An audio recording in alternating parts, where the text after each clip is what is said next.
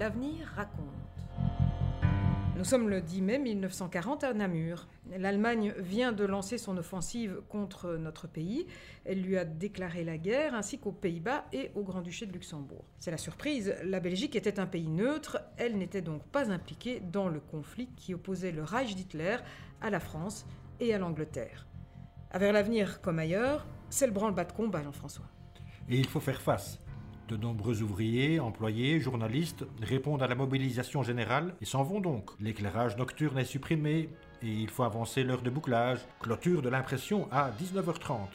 Les communications téléphoniques et télégraphiques sont dérangées, la distribution postale est perturbée, la censure est établie. Mais une édition paraît quand même le samedi 11. Oui, et le journal écrit pourquoi On veut répondre à une double préoccupation, la satisfaction de nos fidèles amis et le service de la patrie.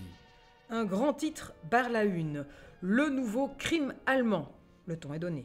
Le peuple belge, serré autour du roi et du gouvernement, luttera pour son indépendance. Dieu sera avec nous dans cette juste cause.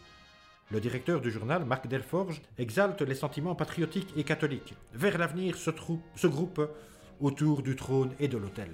C'est pourtant un journal incomplet, bricolé avec les moyens de fortune.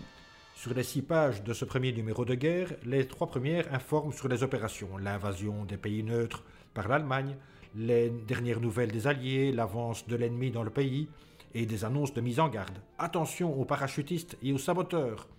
Suivez à la lettre les instructions et recommandations des autorités publiques. Gardons notre sang-froid. Méfions-nous des tracts que pourraient jeter les avions ennemis sur notre territoire. Ce qui peut paraître étonnant, c'est que la suite reprend les rubriques habituelles, un peu comme si de rien n'était. Nouvelles locales, petites annonces, nécrologie, faits divers, publicité pour l'huile d'olive Palmolive, les réclames de printemps dans les magasins Servir, la Fiat 1100 qui est vendue par le garage Majestic rue de Bruxelles. On y croit, faisons semblant que la vie continue. Dimanche 12 mai, deuxième journée de guerre. Dans les titres de première page, on peut lire Haut les cœurs tout sur la terre et au ciel nous assure une victoire certaine. Vers l'avenir écrit Le moral de notre population reste toujours excellent et doit le rester. Et pourtant, notre bonne ville de Namur a été survolée toute la journée de samedi par des aviateurs hitlériens. Et notre DCA, renforcée de celle de nos amis les Alliés, n'est pas restée inactive.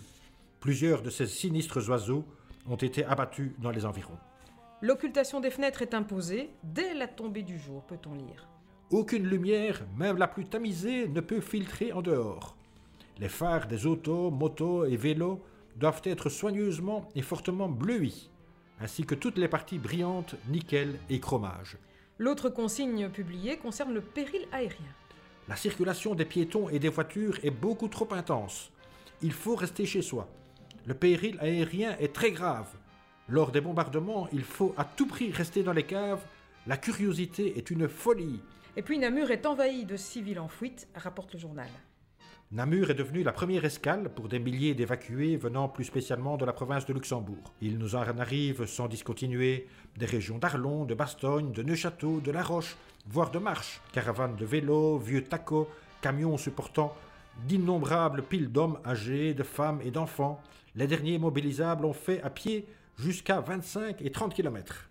Le récit se poursuit. Une fois dans notre bonne ville, dont le moral est merveilleux, tous ces braves gens respirent. Mais l'ingrate et angoissante question se pose presque aussitôt. Qu'allons-nous faire? Où irons-nous? Où pourrons-nous passer au moins une nuit avant de prendre une décision? D'aucuns n'ont que de maigres ressources avec eux et les vivres sont vite épuisés. La dernière édition est celle du lundi 13 mai, mais elle n'est pas distribuée à cause des bombardements sur Namur. À leur entrée en ville, les Allemands en trouveront tous les paquets échoués.